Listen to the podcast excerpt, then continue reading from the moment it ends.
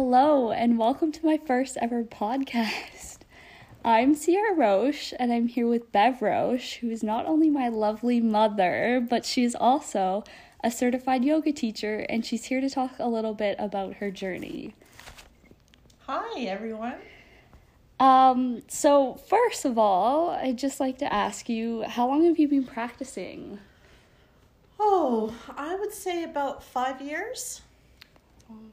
What do you teach?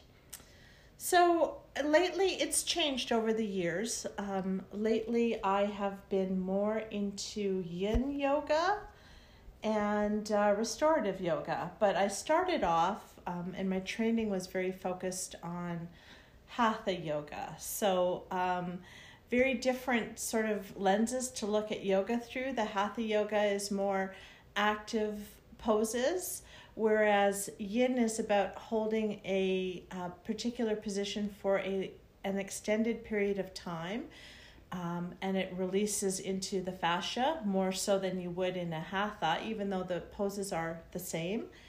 And uh, restorative is like the name sounds is um, about bringing balance um, and uh, release and uh, it is very relaxing and using props so, what has the journey been like for you? Uh, it's been uh, an up and down journey for me. Um, I, I remember many, many, many years ago when I first started, um, I had taken my very first yoga class and I hated it. I, I didn't enjoy it at all because for me the concept of working out was about it had to hurt i had to sweat um, uh, you know i had to be out of breath it had to be difficult. And that was sort of what i thought about yoga. And when i did my first yoga class i was bored to tears um, because it was very much more like a restorative type class. And so i didn't bother with it. And um, then uh, somebody came into my life who was very, very much into yoga. And um, it was a very important part of that person's life. And so I thought, well, you know, um, this is important to that person. So I, I want to explore it. I'm going to try again. And so I found a studio and I started taking a few classes and I had the right instructor, I was in the right mindset, and it just really, really appealed to me. And um, I never would have thought in a million years that uh, that I would be uh, getting my teacher certification. So, what has yoga done for you as a person?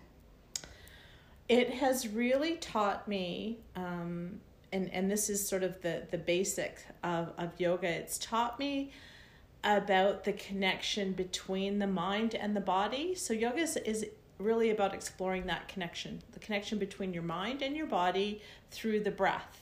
And so, it has been a journey, and um, it has taught me that there isn't really a distinction between, um, I guess, the emotional health and the physical health. Sometimes, if you're hanging on to uh, tension, stress, issues, that that manifests itself in your body as well. And so, it uh, has really showed me and, and given me an appreciation of that uh, that relationship between the two, and how sometimes just stopping and focusing on your breath can bring bring that balance back.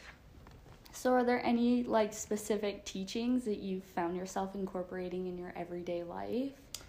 That's a good question. Um, I, I definitely, there's a couple of different aspects. So, um, maybe just to back up, there are a number of different limbs of yoga. There, there are eight limbs of yoga, as a matter of fact. Um, but I'm going to focus on, on a few that most people think about postures. When you think about yoga, you think about somebody who is you know, in a class doing maybe a warrior pose or, you know, um, doing a, a sun salutation or a flow class. And the postures is really just one aspect of it. Um, another limb of yoga is pranayama, which is um, a Sanskrit word for breath. And so there is a whole practice and, and set of activities that you can do around breath. And there are also uh, some guiding principles behind yoga, the yamas and niyamas.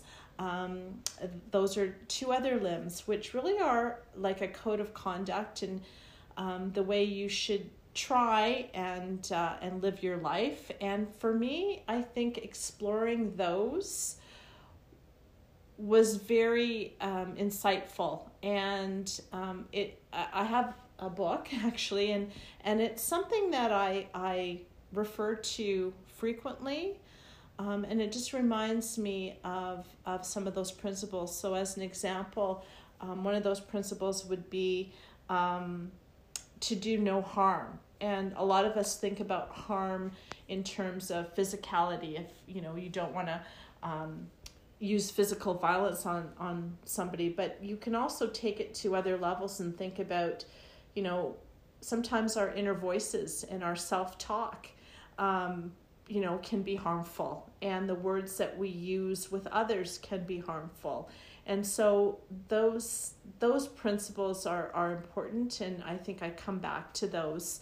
Um, that's one thing that I, I leverage. Another piece is um, i do focus on my breathing when i tend to get very stressed out and and even when my colleagues at work or um, people around me get stressed out i will often say just stop. Stop and breathe. And I will take them through maybe um, different breathing techniques like square breathing as an example just to you know sort of reset and balance. And, and i find that that that helps a lot as well. And um, you know and the the restorative aspect of yoga i find um, is something that i i incorporate a lot so I, I tend to notice when something's out of balance either mentally or physically and use any aspect of yoga to kind of bring me back to that balance.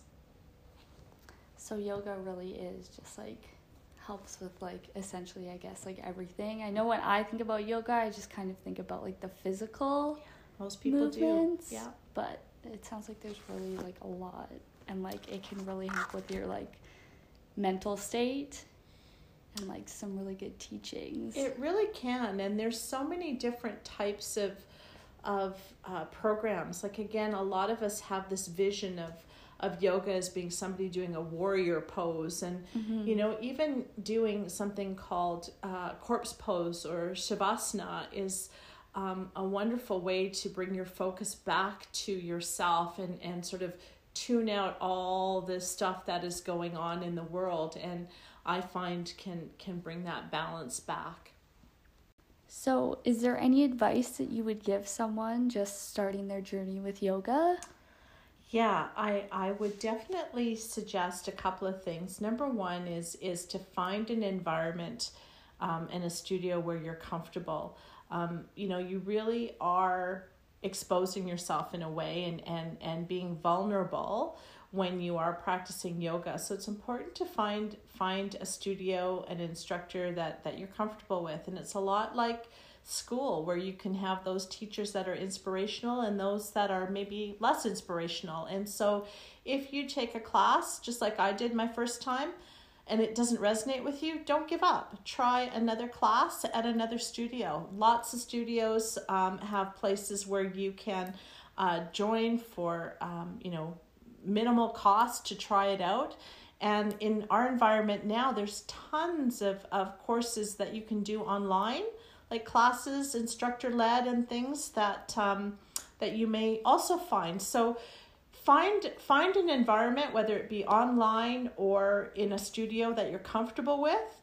Uh, find an instructor that resonates with you and um, also explore different types of yoga and know that it's not always about you know sun salutation and, and flow that there are different aspects of yoga and one may resonate with you more than others so explore and try and and it is a journey all right. Well, thank you so much for joining me, Bev. I've learned a lot about yoga. I'm even mo- like motivated to go out and do some yoga. Um, and it's been a privilege and pleasure talking to you. Uh, I'm Sierra Roche, and thanks for listening.